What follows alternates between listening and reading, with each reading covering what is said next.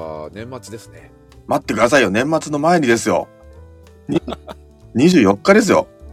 うん、確か24日ですね、今日はね。そうですよ。24日ですよ。24日といえば、当時の次の次の日ですかね。なんという、なんというちょっと、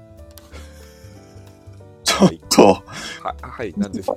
クリスマスイブでしょ。あそうですね。確かに。24かぼちゃ食べましたか？か、かぼちゃですか？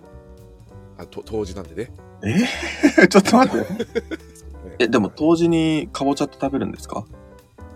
なんか当時って言ったらかぼちゃ食べるっていうイメージですか？あ、そうなんですか？僕当時のイメージは、柚子、柚子ですけどね。そういうことですか？柚子風呂？柚子は食べるんじゃなくてあれですよね。お風呂。あ、そうそうそうそう、お風呂お風呂。そうですあかぼちゃって僕初めて聞いたんですけど。ーそうなんですね。当時に、え、ちょっと、ちょっと待ってください。それ、なんか、あ、本当だ、当時かぼちゃって出てくる。そうでしょ？うへえ、あ、そうか。柚子湯に入るありますね。ありますよね。かぼちゃ食べるのは結構。当時かぼちゃって結構。あ、そうなんですね。そうそうそうそう。これあれですか？別に、神奈川県だからないとか、えっと、そそういうのはないですよね。多分、多分、多分ね、ないですね。多分。あ、でも、かぼちゃを食べて、ゆず湯を、ゆず湯に入るみたいな。そうそうそうそうそう。初めて過ごし方ですよ。初めて知りました。その、そのかぼちゃセットは、ちょっと初めてですね。だから今が一番あれですよ。うん。あの、ね、夜になるのが早い。ああ、そうですね。そうですよね。まあ、要は、こっから少しずつ、あの、夜が短く、長くなってくるってことですよね。一応ね。そうです、そうです。うん。まあ、でもなんか冬本番が始まってね、やっとこう寒くなってきて、まあ、いはい。ないなっていう感じがしてきてますけど、年末が来てるなって感じですね。なっとね。そうですね。うん。もで、クリスマスイブですけど、う、ですよ。シャンシャン、シャンシャン聞こえますね。なんかね。え？シャンシャン聞こえますよ。心の中でね。心の中で。うん多分 BGM でもね、シャンシャン聞こえてるんですよ。聞こえてるかな？多分聞こえあ、それは後で、あれですか、あの、ポッドキャストするときに、後で BGM 入れるって言ってるんですか？多分、多分入れます。い入れます。ああ、なるほど。はい入れるんですね。うん。いや、でもなんか関東はずっとこう晴れてて、その、すがすがしい朝がここ最近続いてるなっていう感じがあって、あの、気持ちいいですね。あの、寒いんですけど、すごく気持ちいいなっていうのは、朝思、思いますね、最近は。はいはいはいはい。うん。今ってあれですかね、結構、湿度的には低くなってるんですよね。いいですよ。だから、そういうのも影響してるかもしれないですね、そういう気う分。ん。え一応あの部屋の中に、えっと時計兼湿度計みたいななんかそういうのがあったりするんですけどまああの湿度だから部屋の中もう30%切るみたいな感い、じなのそれはあれですね。ちょちょっと加湿した方がいいかもしれない。あそうそうそうちょっとねなんか加湿器つけないとなーっていう感じであってやっぱちょっと起きると喉があイガイガすんなーみたいな感じがあって、気をつけないといけないですね気をつけないとですね、それはね。うんそうなんですよ病気になっちゃうかもしれない。そうなんですよ。だからこれからね、そうなんですよ。ちょっとクリスマスだったり、冬至だったり、ね、年末年始でイベントも盛りだくさんの方も多いと思うんですけど、はいちょっと体調このタイミングで崩しちゃうとね、ちょっと辛いですよね。そうですね。ううんん。いろいろと、あの、やること溜まってきてますけども。はい。あのーなんか、最初に話すのはどうかなと思ったので、最後にちょっと、ね、後で聞こうかなと思ってるので、今全然答えなくて大丈夫ですけど、やっぱね、年末なんで、今年どうだったかっていうのを最後に、なるほど。なとは思ってたりするので、ちょっと用意しててくださいね。おー難しい。話しながら用意するの難しい。もうちょっと前に言っといて。直前で言うっていう。直前でね。直前で。はい。は僕も、あの、全然考えてないので、はい。今年どうだったかなって今、い自分でそうですね。自分で振っといてあれですが。そうですね。はなのでね、皆さんもね、ちょっと、あの、振り返りするときもね、あると思うんですけど、ちょっと僕らの振り返りも聞いていただけたら 嬉しいなと思ってますけど。い。振り返れるかな？ね。いや、振り返りしないと、来年のことも話せないじゃないですか。まあまあ、そうですね。ので、ちょっとね、最後の方で振り返りもしていこうと思いますので、えー、最後までね、聞いていただけると嬉しいと思っております。はい。という感じで、今日も始めていこうと思います。はい。コーヒーを読む日曜。今日のタイトルは、瞬間移動。年末年始。コーヒー。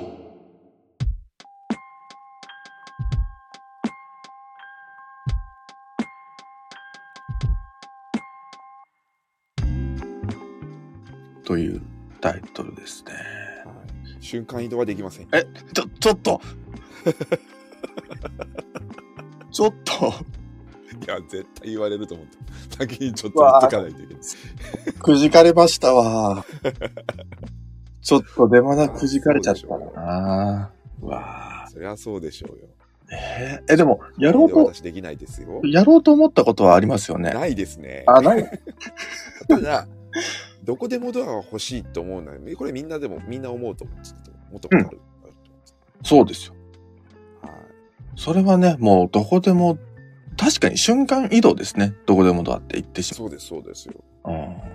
ね、みんな欲しいと思ったことあると思うんですけど。うん。うん。ね、いや、だ、だって、そろそろね、ドラえもんも来てもいいですし、瞬、ね、どこでもドアもできてもいいですよね。そう考えそうですね。ただ、まあ、21世紀って100年あるんでね、ああ、そっか。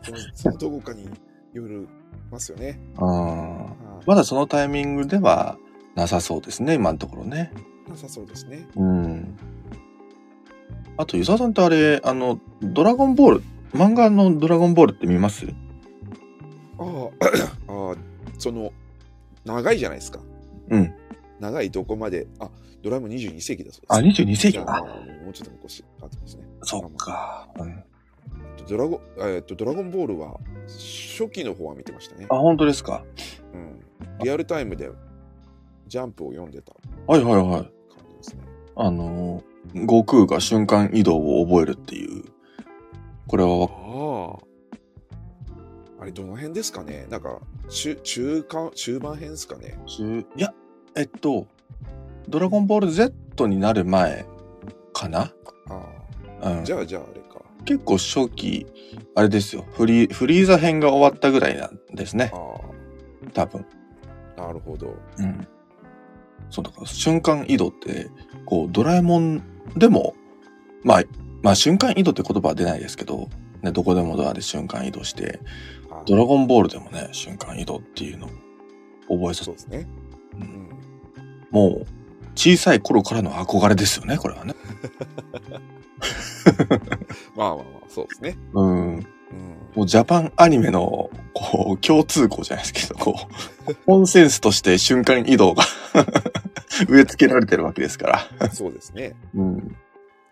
やっぱ憧れますよね、瞬間移動はね。瞬間移動ね。うん確かに。まあ、まあ、遠くにすぐ行けるのはやっぱいいっすよね。ねいいですよね。絶対遅刻なくなるし。あ、そこですか？そんなことはないか。そこですか？いやメリットそこ？いやいやいやいや。ど、どこかこう、ちょっと国行ってみたいとか。うんうんね僕は、こう、例えば、ね、瞬間移動今から、じゃあトルコとか、ね、パッと行けたら、ね、楽しそうじゃないですか。ああ、そっちですよね。やっぱりね。ねうん。でも確かに、あの、それこそ、ちょっと会社行くとか、ちょっと待ち合わせ場所に行くってなった時に、まあ基本電車だと思うんですけど、電車でね、はい遅延とか起きちゃって、これは間に合わんとか、はいはい。時に使えたらね、めちゃくちゃ便利ですよね。そうですね。うん。うんまあそうなってくるとね、もう交通機関なんて必要ないとかなっちゃいますけど、そうですよ。うん。だから、あれなんですよ。あの、自分だけができるのが重要なんですよ。ああ。そう。だから、そうなってくると、もうすでに、できてる人はいるって仮定すると、多分その人はできてると言わないんですよ。なるほど。なぜなら、できてることがバレてしまった瞬間に、瞬間移動ができるっていうことが世間に知らさめ、し、知ろしめてしまって、なぜできるんだとかなってしまったら、これはもう恐ろしいですよ。おーそうですよね。もう経済が破綻しますよ。いろいろとも確かに確かに。うん。そうなんですよね。ええわかりますよ。わかり確かにそうですね。うん。だから瞬間移動が、まあそれこそもう、あの、どこでもドアもあるのかもしれないけど、もう、バレないように多分してる気がするんですよね。なるほどね。うん。できる人は。できる人は。はなので、ちょっともしできる人がいたら、あの、あの教えてほしいなっていうところ。そのたい、教めに、えないって言ってんのに、うん、そう教、えてほしいなって。一応それでちょっと伊沢さんにも聞いてみたんですよね。ああ、なるほどね。そう。ああ、言わないと。あいや、言わないんじゃないですかね。ー そう、そうですね。そうですよね。わざわざしかもこんなラジオの場で言う。いや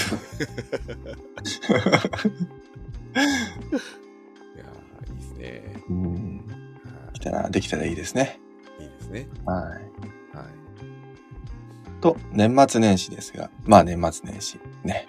えー、まさに、このタイミングというわけですけども。はい。うん。ちなみに年末年始、こう、あのー、どこか行くとか、こう、例えば、あのー、お参り、初詣とか行ったりするんですか、伊沢さん？ああ、初詣は、あの、いつも自分の家の一番近い神社に行くんですよ。まあ、その次の日の朝ですけどね。うんうんうん。寝て起きた後ですけど。あとは、実家に帰るんで、実家に帰ると連れ回されますね。あ、つ、連れ回される。はい。あっちのお寺、こっちのお寺。こっちあっちの神社、こっちの神社。あ、いいですね。はい。なので、まあ、自然ということになるかなと思いますよ。うん。はい。ね、いいですよね。こう、年末年始、あのー、僕も結構小さい頃、まあ最近は、まあ今住んでる場所とかでも、あの、やってるので、あのー、今も、今でも今年は行こうかなと思ってるんですけど、ええ小さい頃とかは確かになんか連れ回された記憶があって、はいはいはい。なんか人混みの中、なんでこんなとこ行かなきゃいけないんだろうみたいな感じで。でもなんかそのお祭りみたいな感じもなんか好きで、うん、そういう楽しかった思い出はありますね。ええあのー屋台が出てるうん。んですよね。そうですね。屋台で何買うかが楽しみ。うん。はい何、何買うのが楽しみでした？ああ、なんでしょうね。なんでしょうね、言われると。屋 何言って台で、あ、あじゃがまあ、バタとか？リンゴ飴、うん。リンゴ飴。リンゴ、リンゴ、あれ、リンゴ飴しかないじゃないですか。え？いっぱいありますけどね、リンゴ飴とか、その、焼きそば、お好み焼き。あと何？ぱいある。冬だいっぱいとあ、りすぎて。ねえ、いっぱいありますよね。そう。あのーちょっとその、初詣とかではないんですけど、はい。あの、土手煮ってわかります？ど、土手に、土手煮っていう、はい牛のもつを、えー、あ？味噌とかでむちゃくちゃ煮込んだはい。串、まあ串に差し合ったり差し上がったりするんですけど、うんそういう、こう、煮物うんうん。があるんですよ。で、名古屋の方はすごいその、名古屋も岐阜もそうですけど、あの赤味噌なんですよね。赤味噌でこう、煮込んであるそれを、1本100円もしなかったよな。うんうん。50円とかで買って、で、キャベツ置いてあるんで、キャベツと一緒に食べるいう屋台があって、それはすごい美味しくてずっとそこにいたりとかしましたね。へえよ。くありますね、屋台。ああ、なんか名古屋名物って書いてありますね。そうですね。はい。あー初めて聞きました、これは。そうそう、土手煮とか好きで。うん。はい。これは結構ち、地域、地域グルメですね、これはね。そうですね。これは多分、名古屋とか岐阜あたりしかないと思いますけど。へえ。はい。いいですよね、こう、あそれこそこう、年末年始の、あのー屋台とかで出てくるものって、まあ、いわゆるリンゴ飴とか、まあ全国的に同じようなものもあれば、こういう地域ごとで異なってくるグルメだったりとかが出てきたりして、なんかそういうのがあると、ちょっと違う地域の年末年始も過ごしてみたいな、なんて思ったりしますね。そうですよね。うん。うんそう。だから、か今京年、都とかね、うん。年末年始すごい、京都ですか？京都はああ。いろいろありますよ京ね。都はね、いろいろありますね。はい。あの、あれ？八坂神社でしたっけ？えっと、火のついた紐、バラの紐をもらって。ああ。え？ー、どう？わかんないですね。八坂神社ってあれ確か、清水八幡宮かな？どっちだっけな？八坂神社って確か八、坂神社かな？あれは、あの、恋愛で有名なとこでしたっけ？八坂神社って。そうですね。うん。平安神宮だっけな？いっぱい神社あるからわかんないですけど、その、ね、年末年始に行って、うん。大文字、大文字焼きは、あれはお盆ですね。お盆か。ああ。全然違う。記憶記憶あの、やっぱり独特の文化っていうか、うん。参拝した人が、ひ、ひな、ひ縄あの、縄にこう、火をつけてうん、いくんですね。そうすると、あの、ちょっとこう火がついて、まあ燃えるまでいかないじゃないですか。ちょっと赤い。うんうんうん。でで、それをくるくるくるくる回しながら、へえ。うん火を消さないようにして帰るっていうね。うんうん。今でも多分やってると思うんですけど、はい。はい。っていうようななんか、ね、あの年末の風物詩みたいなのがあったりとか、いいですね。はい。ちなみにうん。あのどうだろうな。去年ももしかしたらお話ししてるかもしれないんですけど、はい。伊沢さん年末年始って、どっち派ですか？こどっち派？う、あの、行く年来る年を見るような、こう、静かに過ごす年末年始か、それともカウントダウン TV を見てめちゃくちゃ盛り上がる年末年始か、どっち派ですか？お大体お笑いを見て終わった。あ、お笑い、あ、じゃあ結構、あの、アゲアゲ系の年末上げ上げっていうんですか？単にテレビを見てこうね、うん。テレビ見てるだけですよ。あ、テレビ見てる。あ、あ、あ、あ。最近は特にそうっすね。昔は結構やっぱ友達集まったりとかしてましたけど、あそうなんですね。そうですね。なんか誰かのところに集合してそのまま、うん。こう、ね、はそれこそ夜夜中そのまま初詣とか行ったりとか、うん、うん、うん。昔はしてましたけど、最近はないですね。なんか、ね、学生の頃とかは、こう、確かに集まって、あはの、ね、そのまんま年末年始、年越して、あの、寝ずにそのまんまね、えー初詣行ったりとか、なんかしてた気がしますけど、い。最近は本当に、な、もうぐだーっとこう、そうですね。溶けたように、うん、過ごしてる気がしますね。うんいつの間にかあのテレビ見てたらいつの間にか年末、そうそうそうそう。ね、次の年になってて、うん、うん、ああ、もう、年明けたねっつって寝て起きて っていう、次の日実家行くんで、寝正月ってやつですね。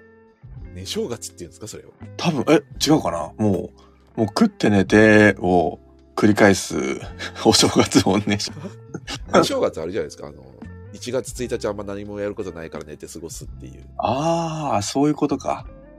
ことだろうと思って。うんうんうん。でも、そうそうそう。1月1日私実家帰らないといけないんで、朝から起きて、あ、そっか。準備して、実家帰る準備して、うんうん。やんないといけない。結構忙しいんですよ。忙しそう。そうそうそうそう。で、あとは、例えば、まあ、ちょっと数年前とかは、1月1日に、その、スターバックスの福袋を当たったの取りに行かないといけなかったりとかしてたんで、うんうん。それ大変でしたね。そっか。あれ、どこ、どこで受け取ったんだっけ？なんか、く、あのー、東京駅とか行ってませんでした？東京駅だったような気がしますね。うん。東京駅の新幹線の中のスターバックスで受け取った記憶があります。うんうんうん。で、それそのまま持って実家帰るっていう。ね、一番、一番混むときに、1月1日は、やっぱそれほど混んでないんですよ。そっか、別にラッシュではなさそうですね。そうそう、新幹線もガラガラで、うん。そんなに混んでないんですよね。1月1日の朝、昼とかそれそっか。は。はい。なので全然まあ余裕っちゃ余裕なんですけど、うん。まあ忙しいですよね。ね、そうですよね。うん。ね、バタバタ。なかなか、あの、世話しないっていう言葉が、年末年始にはよく使われるような気がしますけど。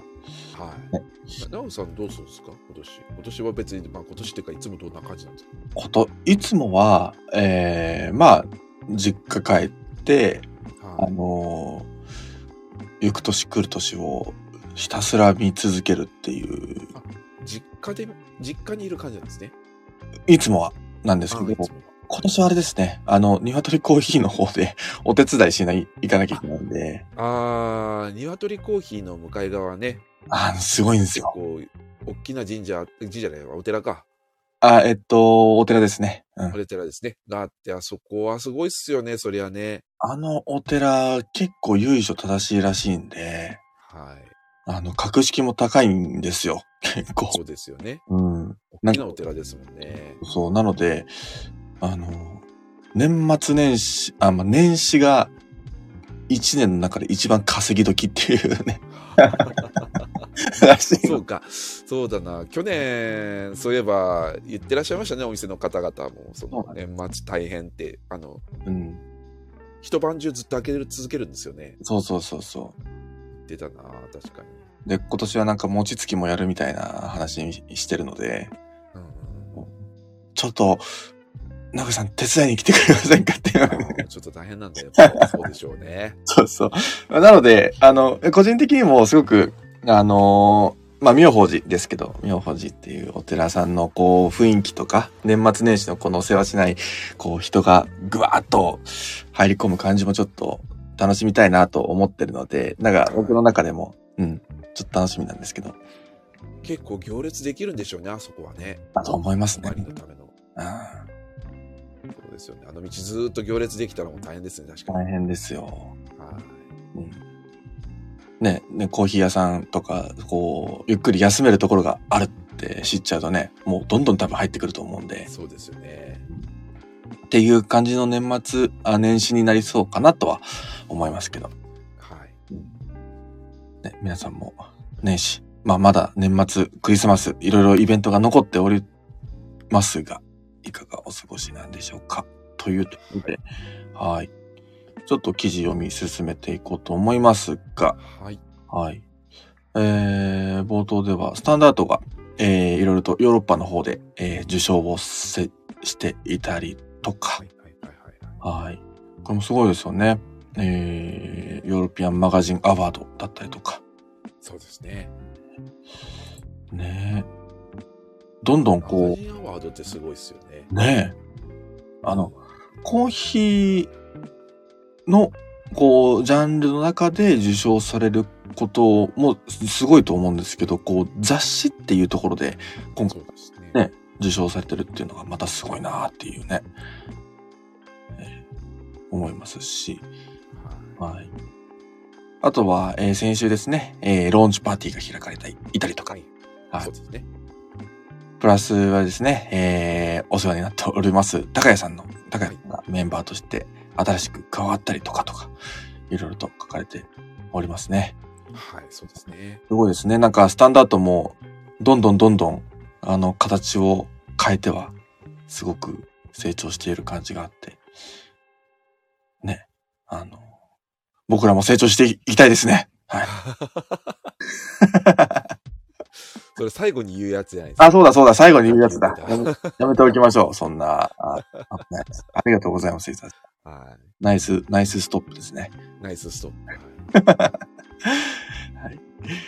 という感じで、じゃあ、えー、世界のコーヒーニュース行こうと思います。はい。This Week in Coffee エアロプレスに夢を乗せてというタイトルです。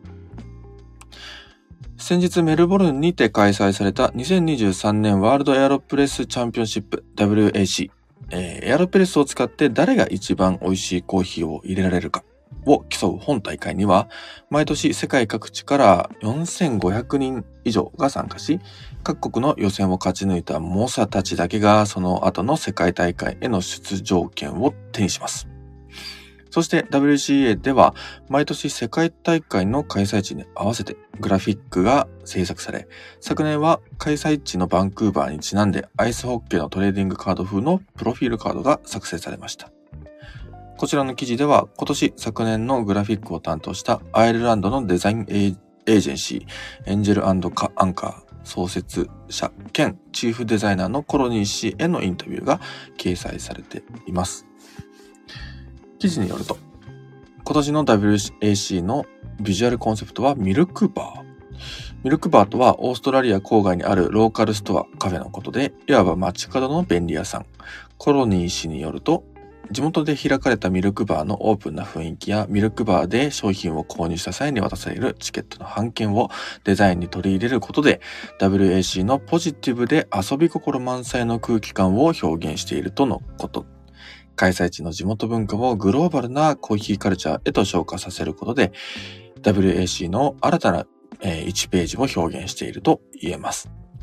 ローカルとグローバルを交差しながら新たなコーヒー文化を紡がれるエアロプレスチャンピオンシップ。今後大会を重ねるにつれて、一杯のコーヒーの物語がさらに豊かさを、豊かさを増すのが楽しみで仕方ありません。というメルボルンで開かれたエアロプレスについてですね。はい、そうですね。うん。えー、エアロペースは毎年ね、あのーちょっと他のコーヒーの大会とはちょっと異質な雰囲気ですよね。はいそうですね。うん。すごくこう、パーティー感っていうんですかね。あの、すごく盛り上がってるイメージがあって。はそれが今年もまあメルボルンで開催されている様子が、えーインスタグラム等々で、えー見られるんですけど、やっぱね、楽しそうですね。それだけで、それだけ見てい。もね。うん。うんあのね、一昔前にあの、こう腕立てをしながらこう、うんしてた人いましたけど、ありましたね。何でも OK っていうね。何でも OK ですよ。は美味しく入れられればね、あい。の、何でも、うん、何でも、あの、何でもいい道徳倫理観を、から外れない程度でいく。と。まあね。それは重要ですね。それは重要。何でもって言っちゃうとあれなんで、何でもって言って確かに倫理観はですね、うん入ってる。そそこはあれです。そ、そこは当たり前の話っていうところなんですけど、まあ、腕立てしながらこう入れるのは別に倫理に反してはいないと。まあしてはいないんですかねわかんないですけど。はい、そうなので、毎年ね、こう、楽しい雰囲気のエアロベースチャンピオンシップですけど、なんかいいですよね。あのーここでも書かれてるのが、あの、去年の話ですけど、こう、バンクーバーにちなんでアイスホッケーのトレーニングカードだったりとか、今年は、こう、ミルクバーを、こう、テーマにっていうところでしたけど、ミルクバーってあるんですか？あるんですよ。あるんですね。あの、ミルクバーって言葉だけで聞いてしまうと、なんか牛乳売ってるところなのかなっていう印象なんですけど、全然違くて、あの、えーなんていう日本で言うと、コンビニなんですけど、はいはい。セブンとかローソンじゃないんですよ。うんうんうんデイリーデイリー山崎とかポプラなんですよ。どっち？わかります？これもっとあれですよね。もっとなんかこう個人商店あ、そうそうそうそう。ね。もっとちっちゃいけど、なんかね、あのー本当に、こう住宅地の一角になぜか突然現れてくるっていうね、ミルクがあるんですよね。何が売ってるんですか？あ、本当にコンビニと一緒です。コンビニ、でもチェーンではないんですよ。チェーンなんですか？一応チェーンなのかなあの要、するにそのか売ってるもののなは結構とと似通ってるっていうかその同じメーカーのものが全部並んでるっていうかあそうですね。だからコンビニみたいに、こう、飴が売ってたりとか、あの、コーヒーももちろん売ってたりしますし、あうんああのコンビニエンスって結局あのフランチャイズなんでうんうんうん。えっと本部の方で一括で仕入れてあこういろんなところにこう同じものを大体並んでるじゃないですかあ。はいはいはい。で一方個人商店って自分たちが自分たちが必要なものをこう自分たちの販路でこうあの売ったりとか自分たちのこうね、仕入れのルートがあって、自分たちで仕入れたりするじゃないですか。はい。どどっちなのかなと思って。これはですね、わからないですね。わからない。ああ、そうなんです、ね。あ、の、何回か利用したことは あるんですけど、はいはいはい。なんて言うんですか、あの、統一感ないんですよね。そのあだだからやっぱ個別で多分仕入れてるんですね。のか、うんなあとは思うんですけど、本当の個人商店ですね。うん。でもう、んあの、まあ、ミルクバーっていうあの看板は全部同じですし、全部一緒なんですか？一緒なんですよ。へえ。で、別に、あの、目立つ看板でもないし、単純にミルクバーってなんか、あの、普通のフォントで書かれてるような感じで、あそれはあれですね。あの、確かに謎ですね。謎なんですよ。すごくね、入りづらいんですよ。本当じゃ入りづらそうだ、ここれは。あの、やってるかやってないのかわかんないのもありますし、うん。でも場所によっては、あの、人気なところもあって、で、はいはいあの、エスプレ、エスプレッソマシンとか置いてあるんですよ。もう本当なんか、昔、駄菓子屋にあの、もんじゃ焼きの焼くのが置いようなもんですね。はは、そう、わかんないですけど、多分そんな感じですね。わかんないっすね。そっか、わかんないですね。はい。そうなので、こう、誰が、こう、会社としてやってるのか、もしくは個人商店とかで、まあそういうフランチャイズとかでやってるのか、謎なんですよね、これはね。なるほどね。でも、そこら中にあるっていう感じなんですよ。なるほど。うん。だから、多分観光客は、あの、絶対行かないです、でしょうし、行く必要はないっていう感じですし、だからスーパーとか行った方が絶対、あの、安いしっていう感じではあるんですけど、はいはい。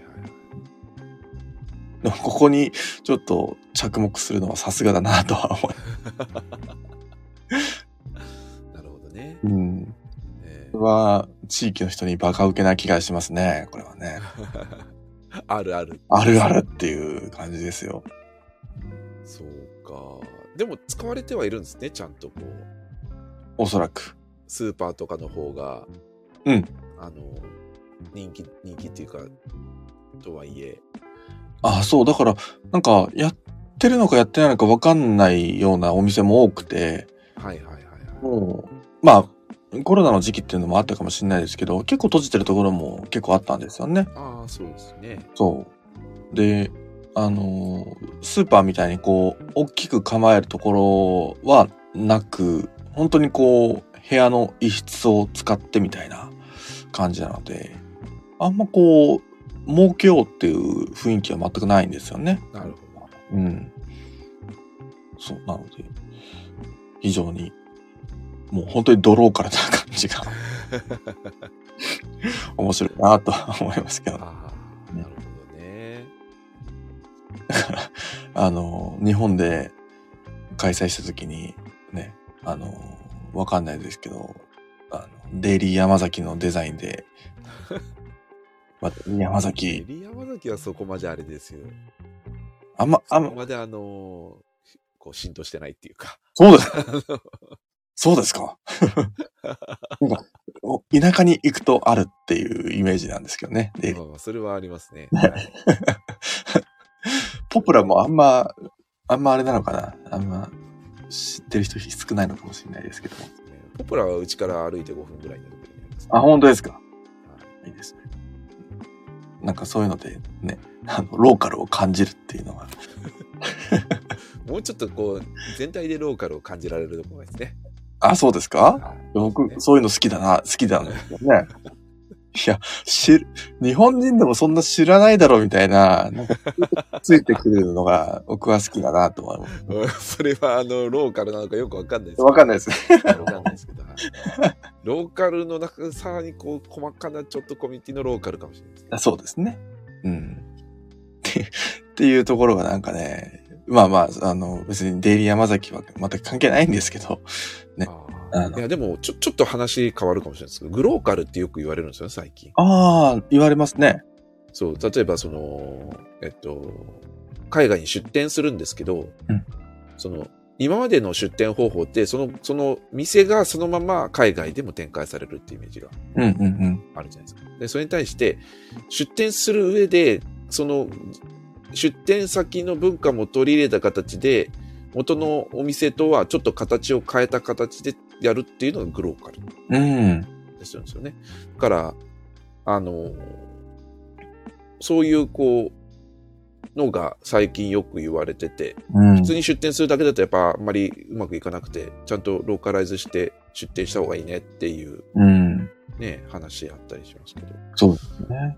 まさにこの話もそうなのかもしれないですね。うんそ。こでも、その地域で盛り上がるにはやはりローカライズした方がいいねっていう、そのビジュアルもそうですし、やっぱ、ねあのー地域の人にとっては、受け入れやすいですよね。あの、知ってるデザイン、自分の知ってるう名前だったりとか、そういったものが採用された上で、こう、新しいものが入ってくる。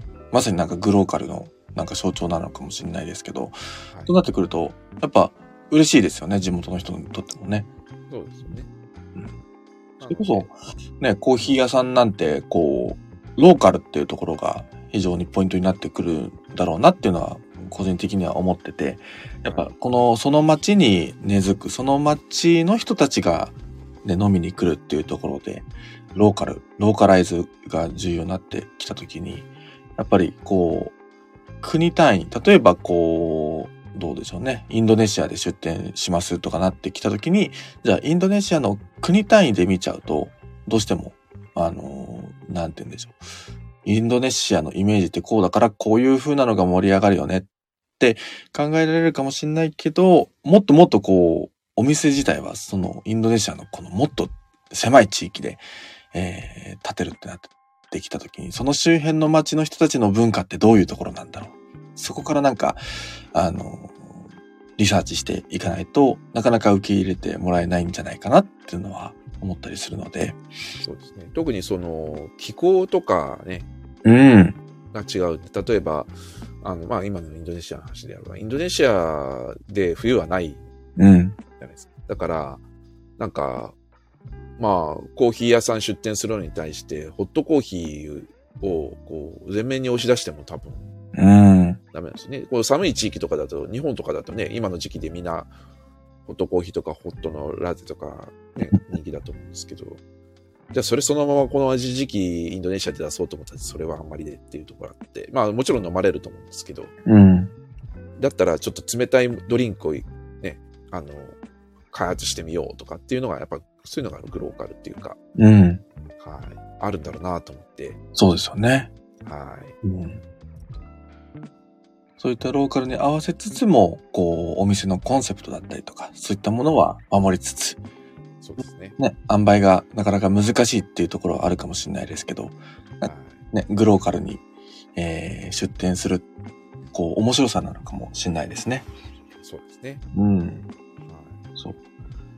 まあ、なので、言ってしまえば、このエアロプレス大会、チャンピオンシップもメルボルンで開かれたっていうところで、こうメルボルンのローカルに根ざした、根付いた、ね、グローカルな大会だったとも言えるかもしれないですね。そうですね。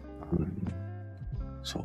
なので、ね、どういう反応だったのかっていうのも気になりますよね。ミルクバー、みんな、みんな、浸透してるものなのか、うん 知ってたので、多分、多分、あの、浸透してるだろうなとは思うんですけど、みんな爆笑だったのかはどうなのかわかんないです。僕は好きでしたね。ねうんそう。っていう、エアロプレスに夢を乗せてというタイトルでした。はい。はい。えー気になるニュースいこうと思います。えーフィンランドの国立研究所が培養コーヒーの焙煎抽出に関する実証実験を実施。実験の結果、焙煎後の培養培養コーヒーは苦味、酸味の観点では従来のコーヒーと同等だったものの一部のメイラード反応が見られなかったそうです。研究者たちは培養コーヒーの商業化の可能性を示した上で、今後の課題として加工技術の改善を挙げています。うん。培養コーヒー。培養コーヒーって、僕はあの、勝手にですけど、液体の方をなんかで作り出すものなんかだって思ってたんですけど、違うんですね、これ。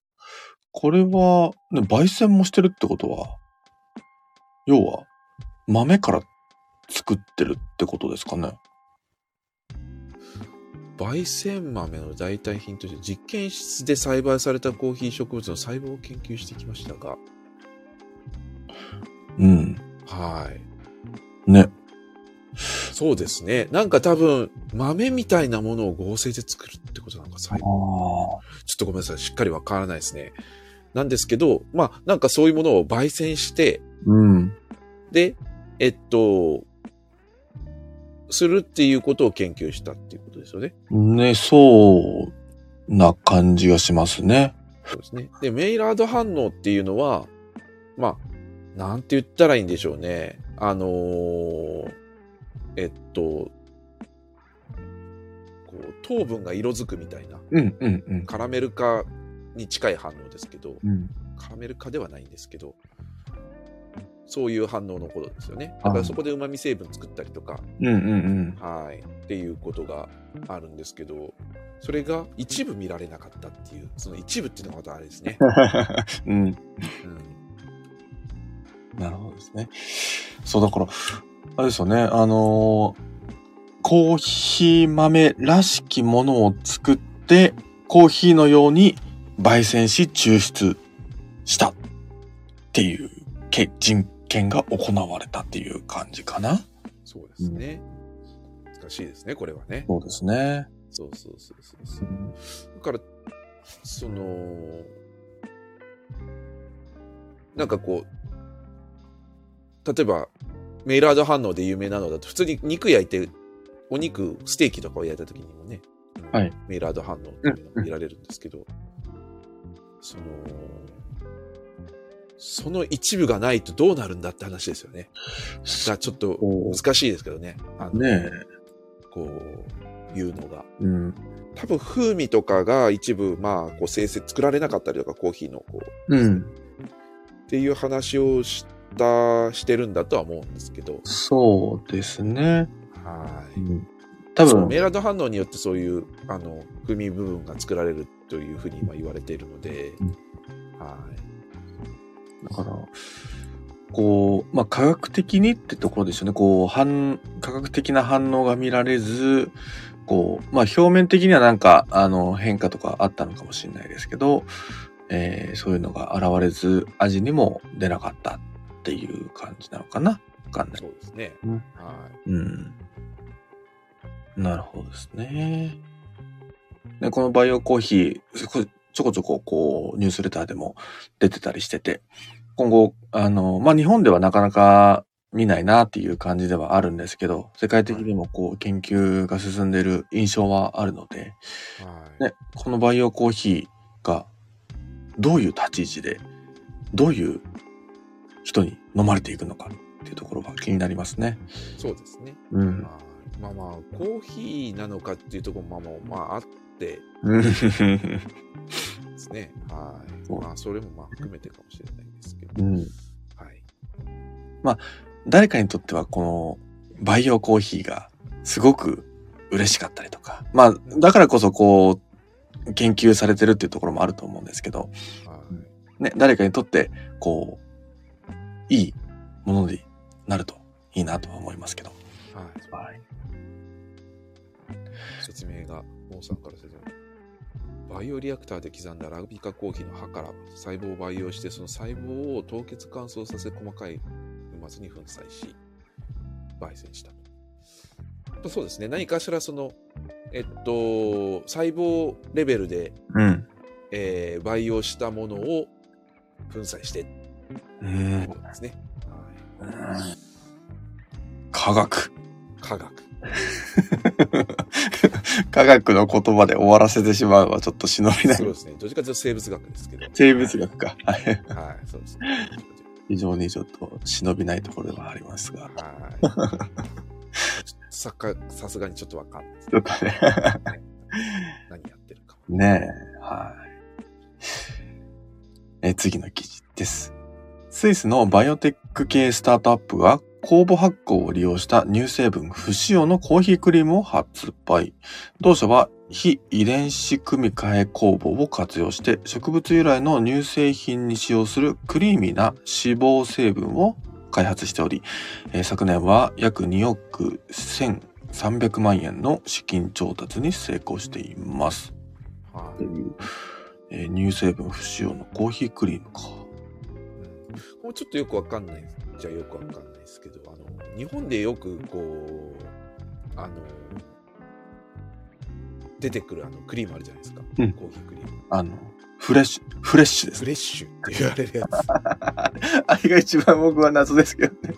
あれだって乳製品じゃないですよね、あれね。多分。単なる油じゃないですか。うん。ミルク、ミルクってたまになんか、あの、お年寄りの方から、ミルクちょうだいって言われて、これ出すと、ああ、これこれこれみたいな感じで言われますけど、多分牛乳そのものではないですよね。牛乳どころかですよね。うん。植物性の乳製品でもない、まあなんていうんですか、まあ植物性かうん。の乳成分、乳成分っていうかあれです油ですよね。油か。うん。を乳化させたものうんうんうん。ですよね。だから、もともとち乳成分不使用って書かれると、あれは、あ、でも乳成分なのか一応乳化させてるから、ああ、ああ。そういうことなんですかね。まあ、よくわかんないですけど、うんそうなんですね。だから、まあ、この、ここにある、まあ、乳成分不使用のコーヒークリームが、いわゆる日本でよく見かけるコーヒーフレッシュとどう違うのかっていうのはちょっと気になりますけど。そうですね。はい。うん。難しいですけどね。うんはい。伊沢さん、あの、フレッシュ入れてコーヒーは飲んだことあります？うん。ありますよ。あります？味わいってどう変わります？うん。味わいがどう変わるか。なんなか、んとなくうん。滑らかになった気はしますね。気がします。え、なんか、僕はあんま、あのー最近はまあ、ほ全く入れないんですけど、はい。何回か入れたことがあって、まあ、ええ記憶の中ではあんまなんか変わんないなっていう印象があって、な、なんで入れるんだろうなっていうのは思っちゃったんですよね。ああの、うん。一応油分うん。なんで、まあそれなりにちょっとその油が添加されることでこう、滑らかになるような雰囲気はするんですよね。うん。えーですけど、その、なんていうんですか、こうプラシーボ効果じゃないですけど、そ うそうそうそう。ね見た目の思い込みっていうのもあると思います。うんその実際に牛乳を加えたかのような感覚。うんうんうん。ね、色も全然変わっちゃいますからね。そうですね。うん。が、ちょっとあるのかなって思ったりはしますね。ううんん、そうっすよね。ただ、ね、そうですね。うん。はなのでちょっと、あの、違いが気になるなってところでしたけど。い。はい。はいそうですね。次の記事です。アメリカの焙煎機ブランドのミルシティロースターズが焙煎ソフトウェア兼コミュニティプラットフォームローストパスをローンチ。焙煎プロファイルの共有保存、ユーザー間で焙煎内容をリアルタイム共有できるライブロースト機能、ピアレビューシステムなどが網羅されていますと。はい。これね、いいですよね。こう、焙煎プロファイル、まあ、焙煎の、あの、おログというか、えー焙煎、どういうふうに焙煎しているかっていうのがグラフ上でわかるのをプロファイルとか言ったりしますけど、それが全部共有されるっていうのは、なんか面白い。そうですね。うん。うん、一昔前にパナソニックさんがやろうとしてできなかった、はい、ね感じですね。えー、そうですね。パナソニックのそのローストも、実はここを目指してたみたいで、うんうん。あの、コミュニティを作るって言ってらっしゃったんですよね、最初ね。へえなんですけど、残念ながらちょっとまあ製品自体が、うん。あのね、あの、製造中止になったり、今はもうちょっとそこまでいかなかったんですけど、うんうんうん。で、ピアレビューはし、のシステムはあるとして、これはやってもらえるのかな？ねえ。どうなんですかね。ピア、ピアレビューってな、何ですか？ピアレビュー？ピアレビュー？あのーまあ、よく言われるのが、その、なんか成果物の、まあ、レビュうん。ーを知ってもらうみたいなところがあるんですけどローストカーブとかを見て、こうしたらいいんじゃない、ああしたらいいんじゃないみたいなことを、こう、あの、ああ。助言してもらえる。うんうん。うん。を、こう、仲間内でやるみたいなイメージですよね。なるほど。そう。研究分野では査読とか言ったりしますけど。うんうんうん。はい。なんかそういうものなので、例えばそのカーブ公開した時に、まあ、こう、こう、こうでどうしたらいいみたいなことをうん言うと、こういう風に直したらいいんじゃないかとか、あこれはこうなんじゃないかとか、まあ実際にね、こう、あ、あの、テイスティングしてないので、うん。その、こう、なんかそれを事実を教えてもらって、それに例えば渋みがちょっと抜けないんだけどどう思いますとか、うん。まあ、そういうのを相談するとこう書いてくれるみたいなことを、まあ、その、期待してるんではないかなと思うんですけど、はい。な例えばなんですけど、えっと、私あの、えっと、タイムモアのスケールを使ってるんですけど、はい。タイムモアのスケールって、その、焙煎、あ、ごめんなさい。えっと、コーヒーを抽出するときのグラフ、うんその湯湯量のこうと投入量とか、あとはそのコーヒー豆の情報とかを、こう、あの、記録して、それをコミュニティにアップロードできるんですよ。おお、あ、そうなんですね。うん。で、そのコーヒーをどういう風に入れたか、まあどういうコーヒーか、それをどうやって入れたか、で、あと結果、結果どういうフレーバーが出たかみたいなものを。うん。なんですけど、そこまで活発に使われてるイメージがなくて。うんうんうん。あの、公開してる方はいっぱいいらっしゃるんですけど、ああ。そこで、例えばその、こう、例えば、蒸らしの時間が非常に長いけど、これはなんでかとか、うんそういうようなこうやり取りがされてる形跡は全くないうんうんうんで。すね。なので、結構それって、その、こう、やり取りをしたりとかする環境を作っていくところが難しくて、うん。それがちゃんとできできてないっていうか。うんうんうん。なので、こう、ローストの話もそうなんですけど、まあ、公開とか共有はできるとして、それをこう、うまいことコミュニケーションにつなげていくっていうのはかなりハードルが高いってことですね。うん。確かに。えー結構、ど、どうなるんだろうなと思ったりしてますね。ですね。うん。それがすごくなんか、なんていう、例えば、ある大会でチャンピオンを取った人のうんぬんとかであれば、うん。こうその人に対してこう質問をしたりとかっていうような場が、場としてを使うのであれば結構、で、それをこう参考に自分も焙煎してみてとか、うんうんうん、とかであればあれなんですけど、どどこまでそれがどうこう共有されるのかなっていうのは結構こう興味深いというかですね。うん。うん。はい。確かにそうですよね。まあ、あのーこれはなんかこ、そういう、まあ、タイムモアだったりとか、このローストパスの、えーというよりかは、コミュニティ全体に言えるかもしれないですけどね、こう、発言しやすさとか、どういうふうなコミュニケーションを促せるかっていう、その場作り自体がそもそも、こう、整ってないとなかなか発言しづらかったりとか、どういう人がいて、どういう目的で集まってるから、こういう会話が促されるだろうっていう、なかなかそこまでこう設計できるのが難しいなっていうのはなんか聞いてるだけでも思ったりするので。そうですね。こう、コミュニティ運営するためのコミュニティマネージャーみたいな人がちゃんといて、うん。その人がこう、その、上がってきた投稿に対して適切なフォローと、こう、あの、他の人への問題提起みたいなことをこう、あの、うん適切にやっていかないとなかなか回っていかない。そうですよね。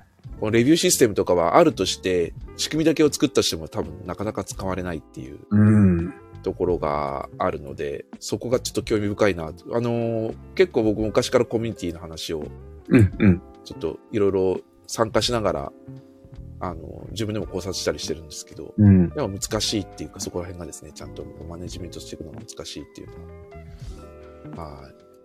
そうですよね。うん。だから、僕自身も、まあ最近焙煎をはじ、あのー自宅でも始められるようになって、で、結局、あのーそれこそ焙煎研究会とかでも、あのー同じお豆を皆さんで焼いてきて、えーその味をみんなで、えー味わってみるっていうのはあるんですけど、一方で、こう、焙煎器具が違うだけで、こう、いろいろと前提も全然違ってくるってなってくると、なかなかこう、じゃあその、あの、全く違う焙煎機で、えーそのプロファイルを参考にしてちょっと作ってみようってなった時に、果たしてじゃあそこ、どれだけ再現性があるのかっていうのは、ちょっと、あの、疑問なところはあって、ただ、同じ焙煎機を使っている人たち同士であれば、その辺はすごく、あの、壁はなくなるのかなとは思ってたりするんですよ。っていう意味でも、やっぱこういう焙煎、同じ焙煎機同士の人たちでのコミュニケーションが交わされる場っていうのは、個人的にはすごく欲しいなっていう、多分需要はあるような気がするんですけどね。そうですね。うんまあでも面白いですね。今結構見てると会話されてて、ええーっと、45日以内にオアフ島に移転する予定なんだけれど、3キロのロースターをどうやって移動させたらいいですかっていうー、おうおコメントが結構それに対してついてて。へえ。あ、面白いですね。その、焙煎プロファイルについてとかじゃなくて、あの、木箱に入れたらいいですかねみたいな。ああ、あでも大事ですよね、そういうのもね。あの、そうですねうん。あと、フェデックスにお願いしたら梱包してくれるからちょっと聞いてみたらとかうわあそれめちゃくちゃ助かりますね。書いてある。ああ。面白いですね。まあもちろんあの、プロファイルの話もやっていて、うん。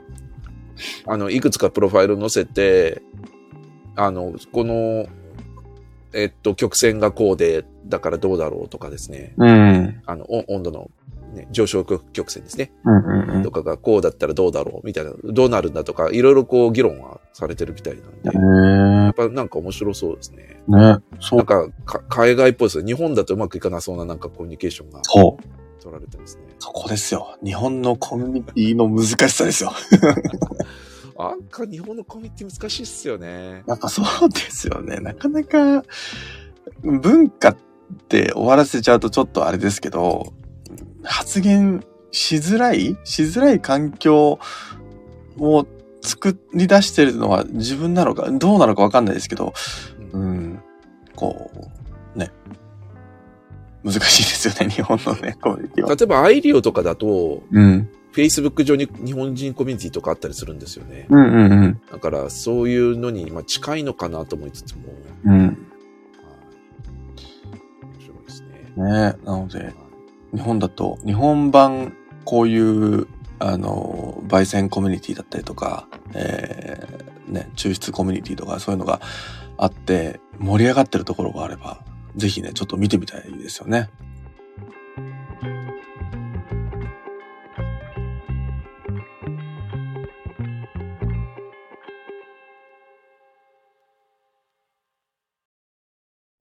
えー、という感じでですね、ちょっと1時間結構もう過ぎて、はい、しまっておりますので、記事の方は、この辺でおしまいにしようと思っておりますが、伊沢さん最後に、ちょっと冒頭でもお伝えしたんですが、全くね、考えられる時間がないんですけど。まあね、今年はどっちかというと、まあ、なんていうんですか、その、ポッドキャストのスタンド FM の配信は、どっちかというと全継続しつつ、うんちょっと幅を広げた、まあ、まあ、主にはやっぱりジンですかね。あーとかを使って幅を広げた一年だったかなっていううんうん感じですよね。うん。うん。うん。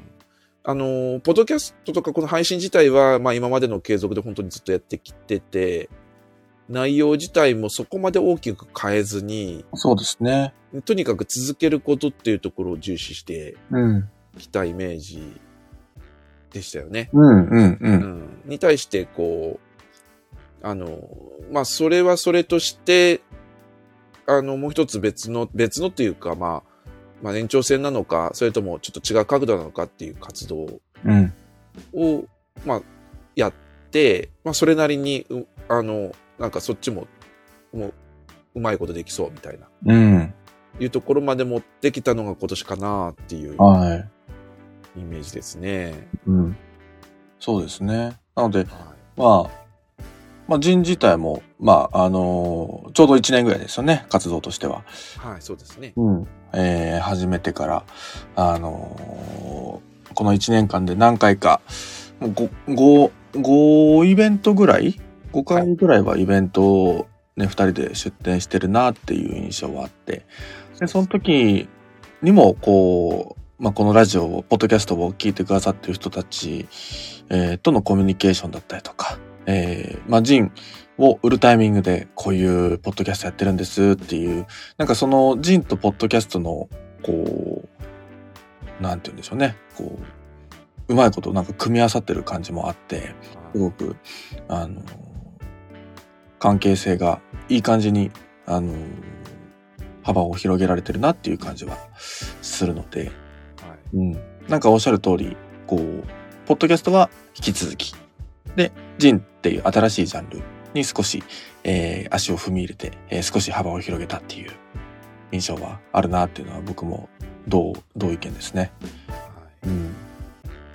ので、来年はさらに幅を広げるというよりかは、なんか、あのー深めていきたいなっていうふうに僕思ってるんですよ。はいうん。それこそ、ポッドキャストだと、あのーもう実は始まってはいるんですが、えーコラボをね、より増やしていこうかなとは思ってたりしております。ので、ちょっとあれですね形変えてうん。ねあの続けられてはいるのでちょっとアップデートしていきましょうはい。なんですよ。ちょっとアップデートしていこうかなって思ってて、あの、ちょっと僕もそろそろ収録自体のこう、編集だったりとか、あの、BGM とかも今までちょっと全く変えてこなかったので、あのちょっとね、配信環境もね、うん。あのアップデートかけようかなって今相談してますけれど。そうそうそう、いろいろとちょっと変えていこうかなっていうふうには思っていたりします。まあのーこのスタンダードのニュースレターをお読み、読んでいくっていう、この形は変えずに、まあ、ちょこちょここう、間間で、えーコラボ放送を挟んだりとか、うん。えーそういうコンテンツの方も変えていったりだったりとか、あとは、まあ僕自身がそうですけど、こう、編集音、BGM だったりとか、そういったなんか、より、なんか聞きやすい風な、ような、えーところも意識して作っていきたいなっていう風に思ってたりするので、うん。なんかそういったところも、ちょっと着目して聞いていただけたら嬉しいなっていう風に来年は思っておおります。そうですねはいので、そう。まあ、ジンもね、引き続き来年もね、いろんなイベント出たいですよね。なんかね。そうですね、うんはいせっかく作ったものがあるんでこれをねはい広めていきたいなと、はい思ったりしてるので、まあ、さらにはこう、まあ、ジンではイベント出展は何回かしてますけど、なんか、ポッドキャストでも、ポッドキャスターとして出たいですよね。なんかね。そうですねポッドキャスターとして何をこうどうしたらいいかよくわかんないんでもしかしたらジン売ってるかもしれないです そうですねた。だそのねココミュニティというか集まりとしてってことですね場としてうん。ポッドキャストとしての場にちょっと出ていきたいなって感じですよね。そうですね。うん。なので、まあ、なんかそういったイベント出展も、えー、ジン、ジンアーティストっていうのかわかんないですけど、ジンアーティストとしてもそうですし、ポッドキャストとしても、今後出展していきたいなと思っておりますので、ね、その時に、えー、どなたかお会いできたら嬉しいなと思いますし、さらにさらにはね、コラボ放送とかで、ぜひ、我こそはっていう方がいたら、あの、手を挙げていただけたら、あの、嬉しいなとは思っておりますので。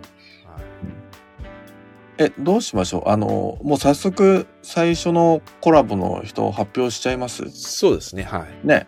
あの、来年、おそらく、えー一発目か二発目かぐらいには、あの、コラボ放送公開できると思うんですけど、そのコラボ、おあえて2024年初の、えーコラボおご協力してくださった方が、高橋文也さん。サイフォニスト兼、コーヒーコンサルタント、んカフェのコンサルタントとかうんですね。はい。いろいろとこう、コーヒーのプロジェクトを、えー手掛けて、えー自らもこういろんなことを発信されている、えー高橋文也さんの収録が実はもうすでに終わっておりまして、えー来年公開されるかなという感じではあるんですけど、っていう風にちょっとコラボ収録も、えーコラボポッドキャストもどんどんどんどんちょっとね、手掛けていこうと思っておりますので、はい。うん。ね、楽しみですね、そういったところもね。そうですね。あの、収録自体すごく面白い収録になったんだと思うので、そうなんですよ。はあの、今、ちょうどね、あの、前半部分の編集が終わって、これから後半に取り掛かるところではあるんですけど、うん。非常にえー面白いなっていうところですね。はい、そうですね。うんだったと思うので、ぜひ、あの、ね、聞いていただければと思います。はい、聞いていはと思います。ので、えー今年がこれで最後の収い。録ですね。はい、収録になりますね。うん。はいので、放送か。配信。うん。ので、ニュースレターも、えっ、と、今年最後ですよね、多分、そうですね。31日、来週ですけどは、あの、お休みだということなので、なりますので、はい。えー今回我々も、えー2023年最後の収録となりました。皆さん、お世話になりましたとそうですね。ありがとうございます。1年間。ね、本当に。えーたくさんの方に聞いてもらった1年かなと思っておりますので、よりね、なんか来年いろんな人に聞いてもらえるような工夫をどんどんどんどんしていけたらいいなっていう風な真面目な回答で終わらせていただいてもよろしいでしょうか？ちなみに来年は7日7日かな？から始める感じですね。だから本当に一週お休みして、えっと、次の、その次の週からスタートとうんうんうん、そうですね。いうことになりそうだということで一旦。はい。はなりそうですので。い。そうですね。ね。はい。年末年始、皆さんいろんなところ行かれると思いますが、風邪ひかないように、まあ、あの、自分に返ってくる言葉ではあるんですけど、あまりはしゃぎすぎないように、誰に、誰に言ってるのかがよくわからないです。はい。えー、ね、楽しい年末年始過ごしていただけたらとと思っております。はい。はい。という感じで、伊沢さんもこの1年ありがとうございました。本当いや、にこちらこそありがとうございました。ね、あの、来年も、来年もこんな感じで続けたらいけたらいいなと思っておりますので、ぜひともよろしくお願いします。しますと。はい。なんか、あの、言い残した言葉ありますか伊沢さん？2002残したことあ言い残したことと思いますけれど。また来年もよろしくお願いします。ですね。来年もよろしくお願いしますですね。はい。という感じで、えー、2023年最後の放送はこの辺でおしまいにしようと思います。はい。一番最後までありがとうございましたあり。がとうございました。皆さんも最後までありがとうございました。それでは、良い日曜日をお過ごしください。